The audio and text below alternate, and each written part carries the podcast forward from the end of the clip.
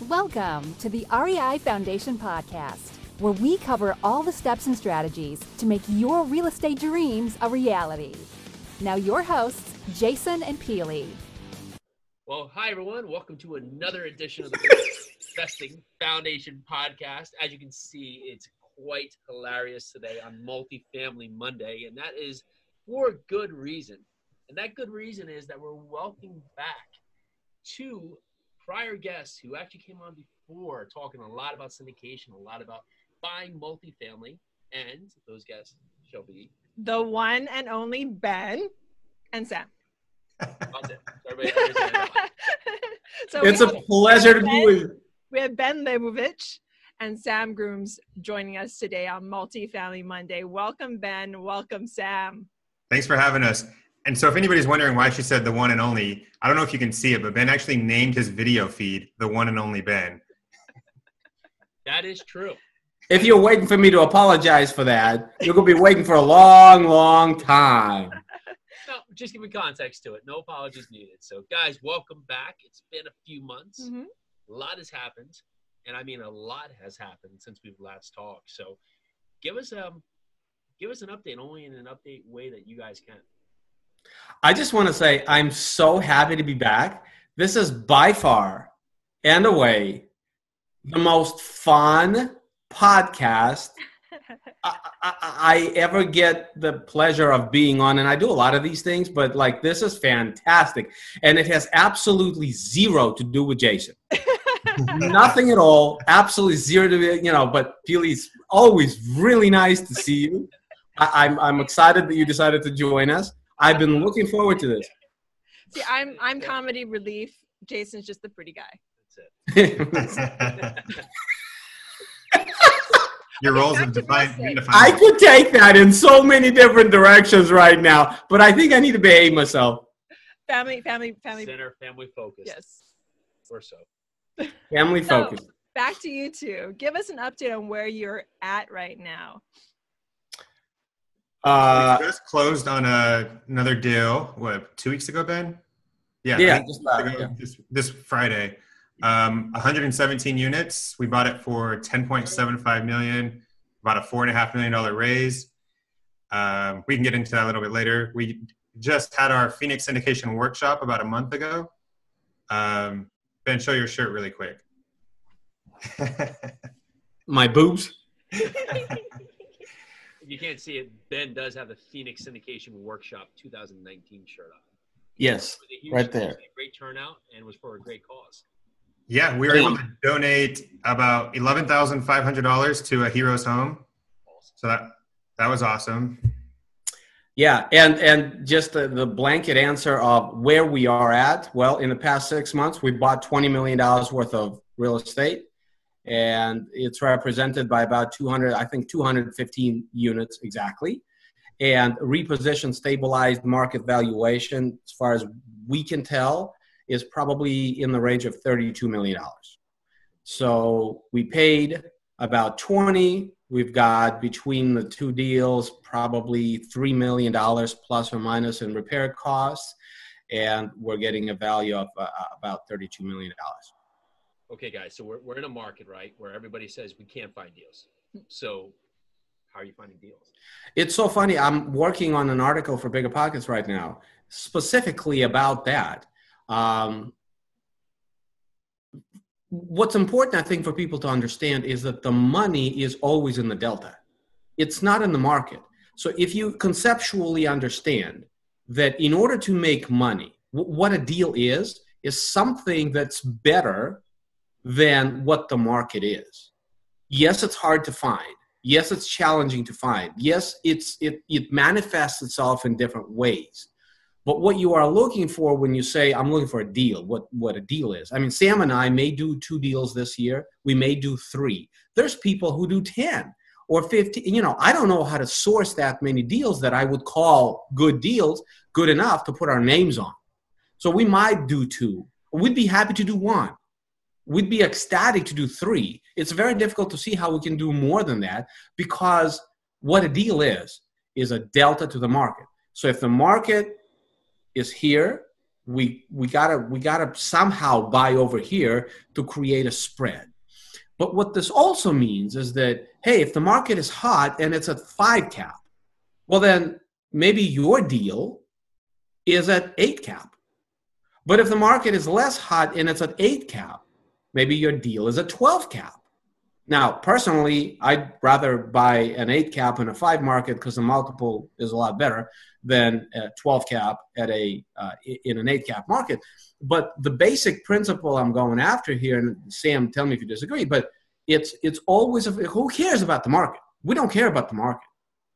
Put me into any market. Once I understand the dynamics of the market, I understand what everybody else is doing. I understand what defines that market in terms of investment return then I simply look for an opportunity that has a delta to that.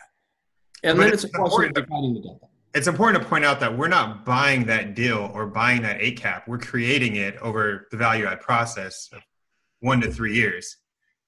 Free sponsorship. No, and, and well, that's huge, right? And I think that it's one of the important factors that people are missing because they're not understanding the value repositioning phase of the deal and how to build that back. And that's why so many people are stuck in the sidelines, either either just looking at stuff and saying, "Well, the broker's sending me this, and it seems like all the meat's off the bone." But you guys are, are seeing the deal and seeing where it's currently at versus the market, finding that delta, and then implementing your business plan. And why why are other people missing this? Why why, why well being go ahead. And and you don't take what the broker says and just use that in your underwriting. Um, I think the first deal we did, the broker told us there was $120 of value add we found $340 of value add and we're proving it. Oh. So you have to find something where other people aren't noticing it or don't see what's happening. And uh, well, out. in fact, the bro, I just got off the phone with him yesterday. I mean, this is a family friendly show, so I have to use appropriate language. But the broker is kind of pooping himself a little bit at seeing what we're doing. okay, because he didn't he didn't expect that. you know, you make me use child friendly language. What do you think I am going to do? I talked to. Well, I just want to ask one thing about the value add. So the three hundred and forty dollars in value add you're creating, right? That, that's basically you're, you're talking about it in revenue. So you're going to find that in revenue, and ideally, he was saying that maybe you could find one hundred and twenty. Yep. The indicators that you said, well, that's great. I, I appreciate your 120, but I'm able to find 340. Why why did nobody else see this? Where were you guys finding this? So he was planning on going in with just your typical lipstick value add. Um, not too much. Maybe resurfacing the countertops, uh, refacing the cabinets, not really upgrading appliances. So you're very basic, two thousand dollars per unit turn um, an upgrade.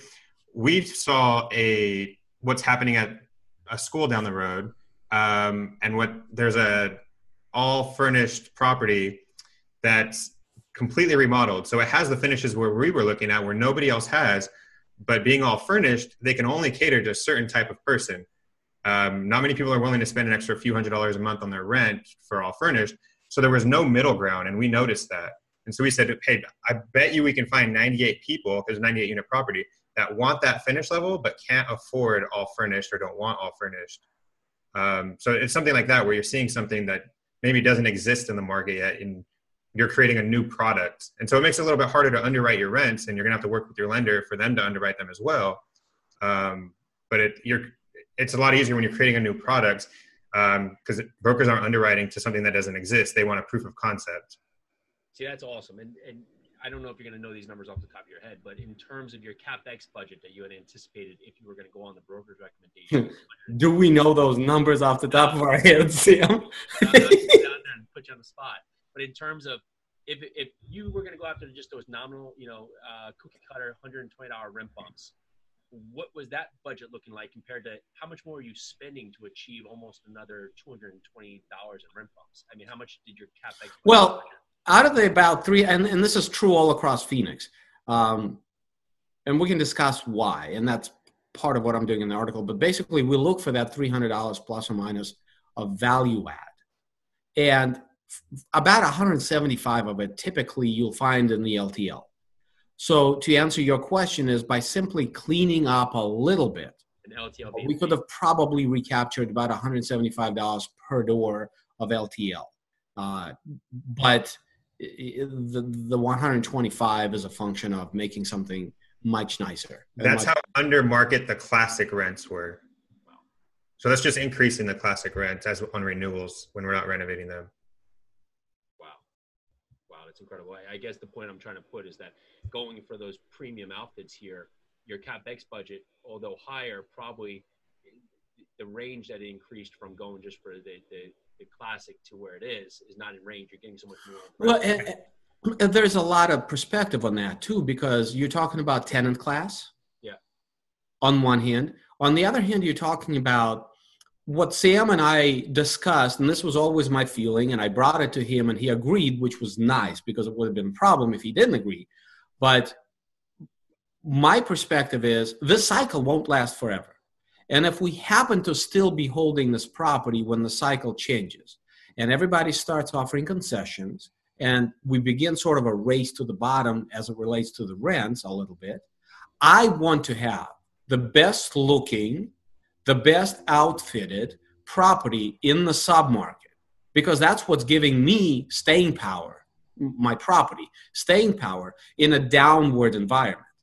And so this is a preservation play. It's it's we're deploying capital now, and everybody thinks it's strictly because we want higher rents. Yes, we want higher rents, and we're getting them because of the quality finishes. But what people don't understand, and what's really going on in my head, is that if I'm still holding this thing, and three years from now the market cools off, and I have the rent growth the growth slows down, I want to have it done because it'll be a lot more difficult to deploy money into a slower market than it is now. We can justify it now. Right? So to me, that was icing on the cake um, to give us staying power. We looked at as an insurance on our rents. Um, but to go back to your numbers question, um, so they, I think they had 2,500 for their $120 bump. We spent 7,300 or are spending 7,300 per unit for that $340 bump. Um, so that you, and and maybe you're not getting quite the return on the additional dollars that you were on that first 2500 but if deals are the problem you're you're still making money off of it maybe not quite as much. Maybe if, if you had all the deals you want maybe you want three deals instead of this one because you get a higher return on those inve- the renovation dollars. But if deals are the scarcity right now I want to pack as much value add into that as possible. Well, and you're talking about a, a spread of basically five thousand dollars. Well, listen, five thousand. I spend five thousand dollars to create 125 uh, per month, so it's a, it's a basically fifteen hundred dollar return on five thousand dollars. I mean, that's not a bad cap rate, right? Yeah, so, on that money. Yeah, and and that's a great point, right? So, and I guess you would take it. You spend a little bit more, but now you're playing the market hedge, which which is really really important because everybody else who's doing just that classic approach right now, who's maybe your competitors, well, what's going to happen four or five years down the road? None of us have the crystal ball. If we see some kind of downtick for whatever reason and something goes a different direction, well, they're going to have to either feed the property, which they're going to be probably cash strapped at that time, where you guys have already done that renovation. And although you may not see that returns now, it's going to pay off dividends then because your concessions are not going to look the same as what they're going to have to offer because they're going to have the concession for their unit. Right. Not right. N- not to mention the R and M budget uh, with all of the new stuff. Not to mention the capex budget with all of the new stuff. I mean, you you just it's an insurance policy. You're you're protecting yourself. You're hedging yourself for the future. But I want to go back for a minute and say something really brilliant. Please do. Should this come from Sam? Thanks, Jason. Yeah, Sam, go ahead.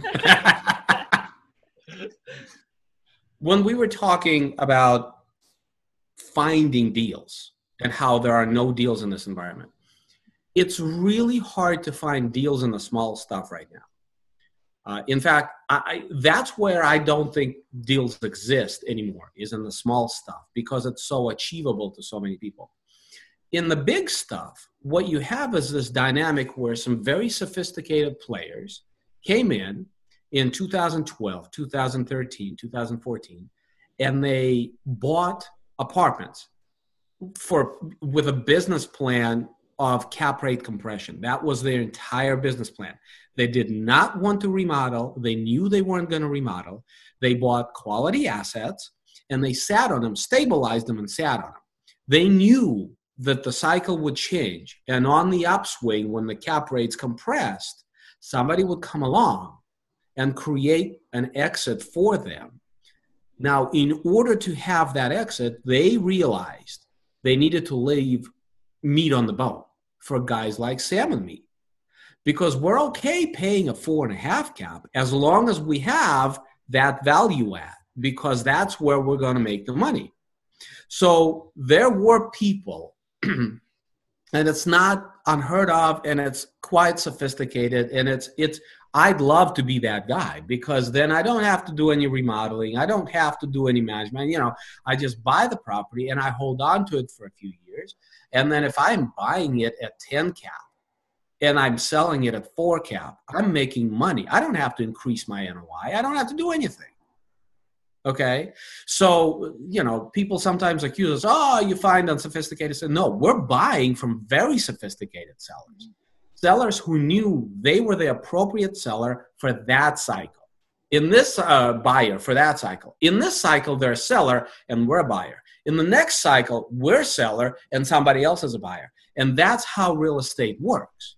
So people ask sometimes, well, you know, if, if these guys have so much value add, why don't they just do the work? I'm saying if you paid $34,000 a unit and you're getting out at 90, why in the hell would you do the work? Well, and why take on the risk? I mean, he doesn't have the cash laying around, so he's going to take a loan. His debt service is going to go up. What if he can't prove these increased rents, and then he's stuck with all this extra debt service? Um, yeah. And so, why take on that risk if he can? As far as he's concerned, you know, he times his investment more than doubled his You're money. right, Ben. That was pretty brilliant. I'll give you that. one for Ben. But but but that's that's it doesn't exist in the fourplex space. It doesn't exist in the 10 unit space. It doesn't exist in the 24 unit space. It doesn't exist in the 60 unit space because those buyers whenever they bought, they were never sophisticated enough to understand this and play the market game and time the market.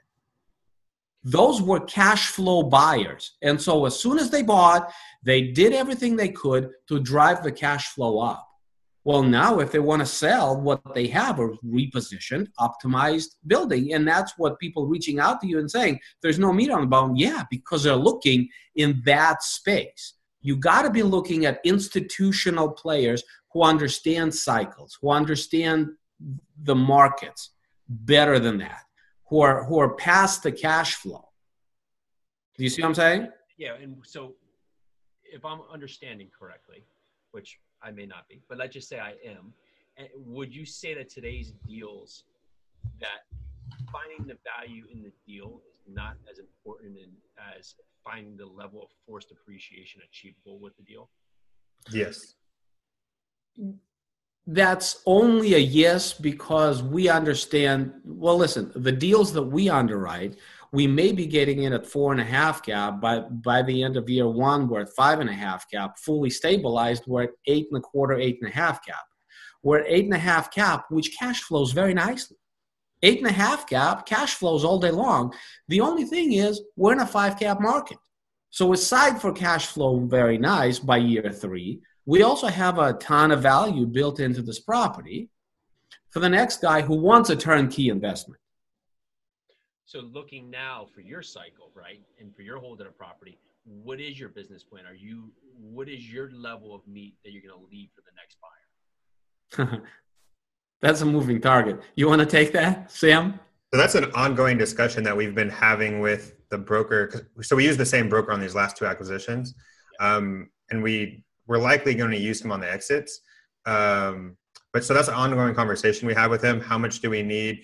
What there's a there's a cap rate discount or premium, I guess, for value add people. They're willing to pay a lower cap rate because they have that delta that Ben's talking about. Um, whereas when you sell a stabilized property, they want a higher cap rate because uh, they don't have that meat on the bone. Um, so we're trying to figure out the difference in those cap rates.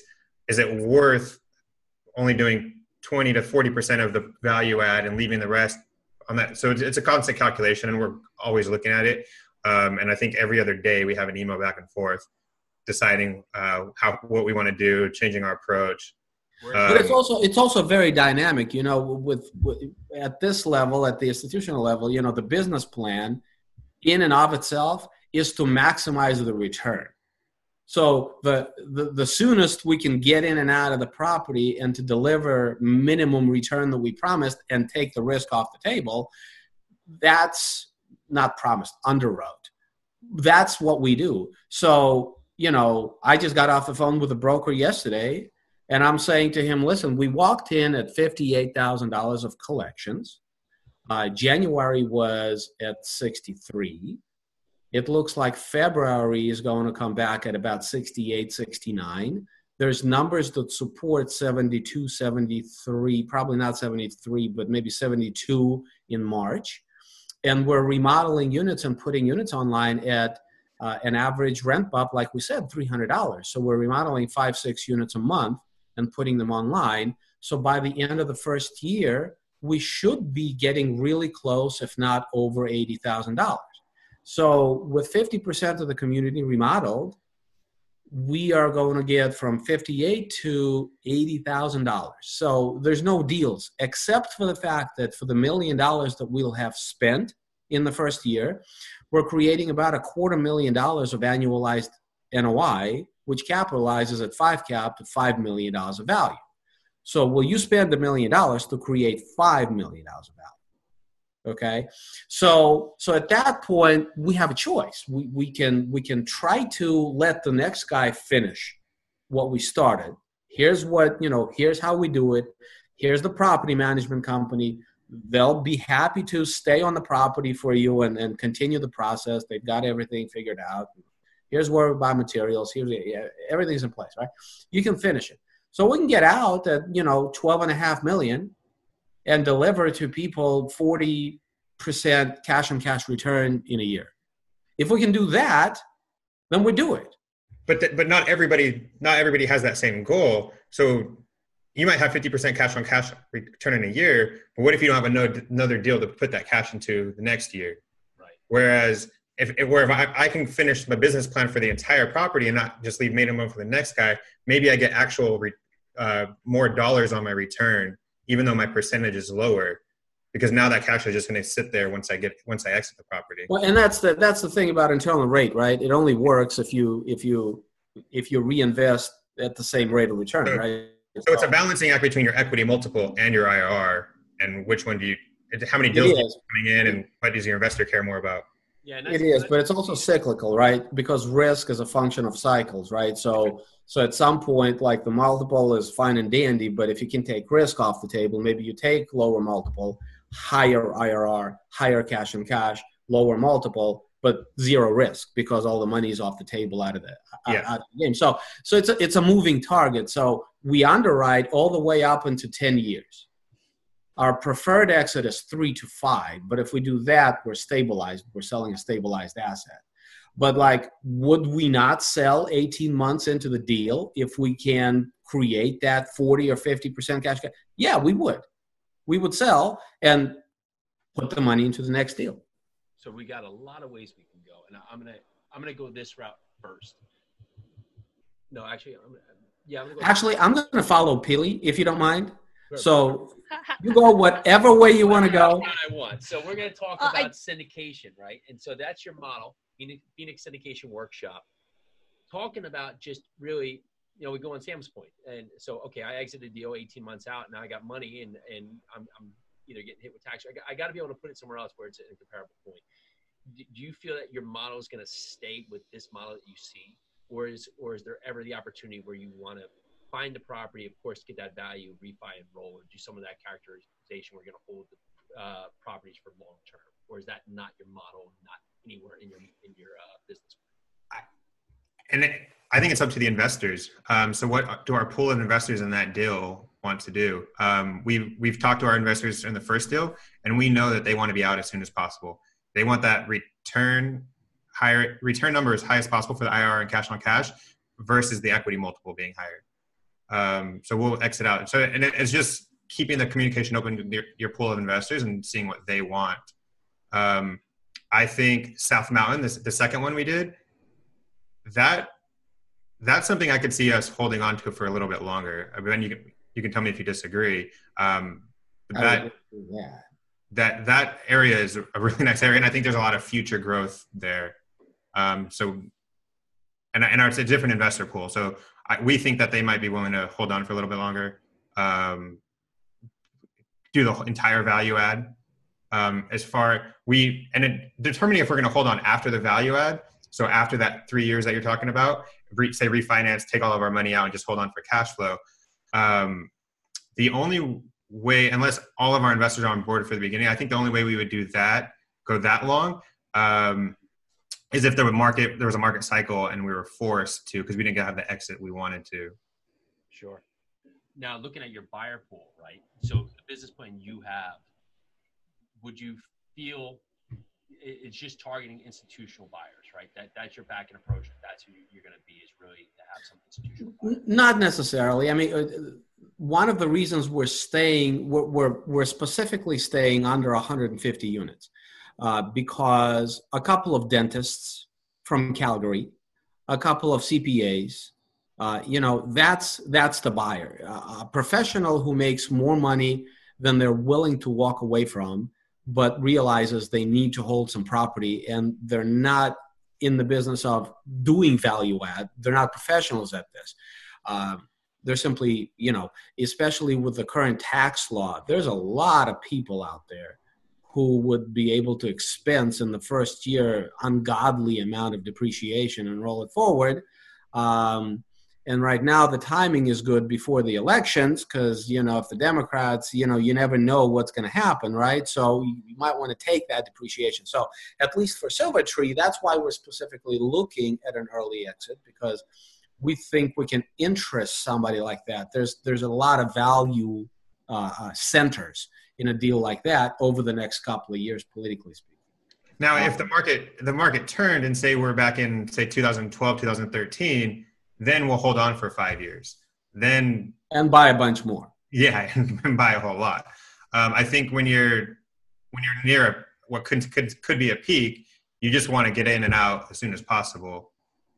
I think that one of the most important things for people listening is that so yeah, you guys are, are doing this business plan. You'd be open to sell in 18 months, but regardless of of if that happens or not, you, you underwrote the deal out to 10 years. So you you have time in your side and you, you have the ability to to transact as you want because you, you've already written this deal out for the long term. Whether or not you sell it in year, year one, year two, year five, you're not going to be forced at some point because you know right. when we ran three years out. So at that point, what, what do we do? You know, and the market cycles change.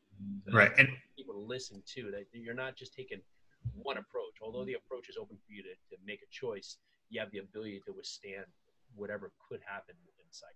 I yeah. also want to point out is that you guys you I want to point out something that Sam said. You said it's constant communication, it's a constant conversation that you're having with your broker, that you're having together about exit strategy, about what's happening with the property. Multifamily is not something you just buy and like leave alone. You're having this constant communication together, and that's uh that's that's huge. Yep. Yeah, it's it's very fluid. It's uh you know people think that like we, you know, you set it and forget it. You know, I get a report four times a week from the PM and then monthly, and and and these people are on, on our speed dials, and uh, it, it's it's very labor intensive. Now, it's white collar work. You know, it's I'm not lifting houses and moving them. I'm not doing that. You sure you could have hands? Not doing that ever. Not not doing that and not allowing anybody that works with me to that either because that's like I, I, I think with your capacity up up in here you should be letting somebody else do that shit. It's it's fun every once in a while I, I so um, the property we yeah. just bought it has a big fireplace and we're turning we're te- that's a huge clubhouse that's pretty underused right now and we're putting in a gym in half the clubhouse. And there's what a big needs to happen? What was it? And there's a big fireplace right where we want the gym to be. And so everybody's talking about how much it's going to take cost to take out this fireplace. And I said, I'll jump in there with a sledgehammer and do it. I've done it before. I have no problem. And, and Ben's just sitting there shaking his head, wanting no part of it. I, I think it's fun to get in there. Right. So, so you can always look at the advantages, right? So maybe people that are listening that are hands on. Well, we brought a 48 unit, right? There was floor de- floor deflections um, on the second story units because at some point they had, they had decks out there and they had cut the decks away, but someone, you know, for six feet of decks, whoever had cut the decks away literally just cut the decks away and never made an attachment with the floor joist back to the wall. So for that point, scared a lot of people off, but you know, you have hands-on experience, you can have a creative solution and not know it's and just know very easily it's not a big deal. Very Right. easy, easy solution. So you can find value. Where other people are saying, oh, there's structural defects. You know, the engineer said the building's going to fall down, and all these other points. Well, it's a brick building. Not going anywhere. Hit, hit it with five tanks, and the thing's not going to feel it. Right. However, you know, simple effects like that on 16 units, well, we got a huge discount for it. We're able to get in at a great point, get you know, get a credit for it, build it back in, and have it corrected within you know the better part of a month. Probably for you know, I think we're at $1,200 a unit on that point. But Jason. You are a sexy, sexy man. That's all But I held can the- say. I held the building up with my hands as, as they did this. I didn't wait for, for 27 days straight. That's how long it took. So while Pili was, uh, you know, tending to the kids here yes. and the well, no, I mean, let's take it down to some of the simple things that we learn when we start really systematizing, getting into real estate. You learn to put the hammer down. Use your Yeah. brain, put the hammer down, but you've got to fill your brain with something. So Jason has a lot of construction abilities. You guys have your own things that you can bring to the table. So everybody that's listening out there, think about this. Think about what you can bring to the table. If you're not a construction guy, don't go in and like start saying that the structure is fine when you don't know it's fine. Take what you know and bring it to the table. And that's huge for partnerships, right? And so, I mean, that's a huge partnership, and that's why uh, Ben and Sam work. I can understand why Ben has Sam. I have a hard time understanding why Ben keeps Sam, or uh, Sam, Sam keeps keeps Ben, Ben. around. But, but at that point, I, I, I'm sure there's something there for the partnership, but we'll, we'll let that lie. well, it's also well, going back to what we were saying about deals. You know, everybody. I take my commentary about you being sexy right back. I'm taking it back. Forget I said Well, anything. that's why. I still think you're sexy. Anyway, so back back to what we were saying about deals. It's all mindset. You both would never say there are no deals to be had ever. Ever. You'd find them. No. You would make deals happen. Listen Yep. to this, everyone. You make deals happen. Deals don't just slap you in the face. Well, sometimes, And- but And we need three hundred dollars of value add here in Phoenix, but you don't need that everywhere. Here we have almost no vacancy, right? And I can't underwrite no vacancy for the next ten years. I need to assume that we're going to have five, six percent vacancy, nine percent economic loss at least. Um, where Phoenix right now, you're getting two or three percent economic loss. Um, so I have to penalize myself from day one in this market um, and have extra value add to offset that increased economic loss that I'm going to have to assume, uh, assume that I'll have over 10 years. Um, and not every market has that. So if you have a market that has a more stable long-term vacancy rate, um, and you don't have to increase your vacancy rate in your underwriting, which is backwards for a lot of people. You have to under, you have to basically assume you're going to manage it worse than the other guy. Um, so as long as you don't have that, your your value add doesn't need to be 300. That's just what we need here in Phoenix. That's awesome. Now, so let's transition a little bit because we're, we're coming up on time, but I want to I want to touch on the podcast, right? yes. I, so for all this fun we've had today, this is not your only chance to get this fun of, of, of this uh, dynamic duo on the other Mm-hmm. side. What, what's happening with the podcast? What, what are you guys doing? Well, we are we're launching a podcast. We don't really know the name yet. We've started recording shows, but we don't know the name. We don't know how many shows in the first season. We don't know anything. We're completely just doing it by the seat of our pants. And I am following my strength. I'm a teacher. I, I'm good at explaining complex subjects in a way that people can understand. And so I, I'm just I'm I'm doing it I the same way I've always done. Like I do something and it works. I tell people. I do something else and it doesn't work. I tell people and I explain why why did this work? Why did this not work? So as I grow, all of the content I put out over time has always been a reflection of my own journey and my own growth. Well, we're at a point where you know we bought 20 million dollars in real estate in six months. It's likely going to be 40 million by the time 2019 is out. It's going to be 100 million by the end of 2020 and we don't know much. We know some things at this point. Enough to talk about on the podcast. So it's it's going to be a very different beast. No guests roundtable discussion uh, we might invite one guest for the entire season to to sit at the roundtable and and just talk to uh, talk with us. But it's you know we're pre-recording this stuff because we want a certain amount of continuity, and and we want high high quality multifamily syndication institutional level discourse. Um, that discourse actually helped us a ton. So Ben and I connected a little over a year ago and we spent hours a day on the phone having this high level discourse back and forth on the market what we can do what would work what should be our business plan and and just everything every line item on a p&l we sit here and had hours and hours of conversation on. And we just figured recording these is our best way of providing that education. Um, not everybody has someone that they can throw those ideas back and forth with. So listening to what ben and i do i think is going to be a huge value add for people that want to learn about the space so wait a minute. Let me get this straight. You guys are basically putting all the content that you guys talk about into your podcast. That's like a high yeah. level mastermind that exactly. people pay thousands of dollars to to go to. You guys are going to put in a podcast and put it out there for free. Yep. You guys are awesome. Aren't you worried that you'll have competitors? we're not we're not we're not worried because I believe that uh, success is a function of creation less than competition, and and and so whatever will be will be. But you know, I feel a calling to sit down with a couple of really smart dudes and talk shop. Okay, I and think the abundance mindset. Yes. yeah. Get that right. They, they assume, well, why are you going to do that? Well, ultimately, everybody brings everybody higher right? Yeah. So so if I get one thing from you and you guys one thing from me, we both just got better. And I mean, if you don't think that people will find us and decide we're knowledgeable and want to invest with us, you're nuts. It's going to happen one way or the other. Or, or if they come down to PSW next year and instead of 50 people there, we're going to end up with 350 people there. You know, one way or the other, financially, we'll figure it out. The point is that follows delivering such value that people can't find anyplace else and that's what we're about to do.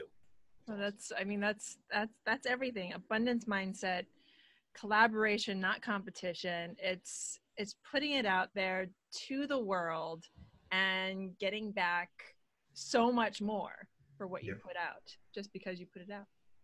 Yep i love that mindset. Yeah. that's great well guys i think what's it going to be called sam Multifamily uh, syndication unscripted. Yep. last last last show. I think it took uh, us three episodes to get it right as we're recording. yeah, it is right. But but even on even on a growth platform, right? Just like you said, okay, this is the process. We're going to get into it. I was having a talk with someone the other day. They're like, you know, what kind of mic do you use? The camera? You just get started. Start just get started, get going. There's so much you can do with it out there. So if you are thinking about uh, starting a growth platform out there in some approach and listening to this, just start. There's no uh we call our early podcast the dark days. The dark days. We call the, the episodes without Pili the dark days. so we have lots of dark days here on the Real Estate Investing Foundation podcast. Thank you for the listeners for sticking with us. Thank you. Thank you. But enough that, guys, really awesome. Thank you so much for coming back on. We're hopefully going to have you guys back on in a couple months when we're at 60 million. Yes. So I don't want to get nice. months. So good. Good. it's always a pleasure. Pili, and I I tolerate Jason. I have a shirt that says that. I tolerate myself. Nice. Yep. So so once again, uh, multifamily syndication unscripted yes. coming to you soon at a live theater near you or from Phoenix, one of those two places. Uh, I'm sure you can find it iTunes, Stitcher, all the other platforms when it launches. Uh, we do have the Phoenix syndication workshop. Mm-hmm. Next one coming uh, it's gonna be next year. We just do it once a year. I think January 25th is the earliest date, early date, but cool. And if you want to talk more multifamily syndication, hear more about what Ben and Sam have going on, best way to find you guys again? Uh, for me, whitehavencapital.com. And for me, just askbenwhy.com. Awesome. Guys, thank you so much. This has been awesome. Thank you so very much, Ben and Sam. Thanks, Thanks Jason. guys. Thank you. And uh, for listeners out there, if you like what you hear, do us a huge favor, pass this along to someone else listening. Let them know all the awesome stuff you got here today. And we really appreciate you. And again, give us a five star rating review on iTunes. It definitely helps us find others out there. This is Jason with Pili today Yay! with Multifamily Monday. Happy Monday, guys. Go out there, take action. Talk to you shortly. Thanks for tuning into the REI Foundation podcast. Check back next time for more awesome tips and strategies to launch your new you in real estate.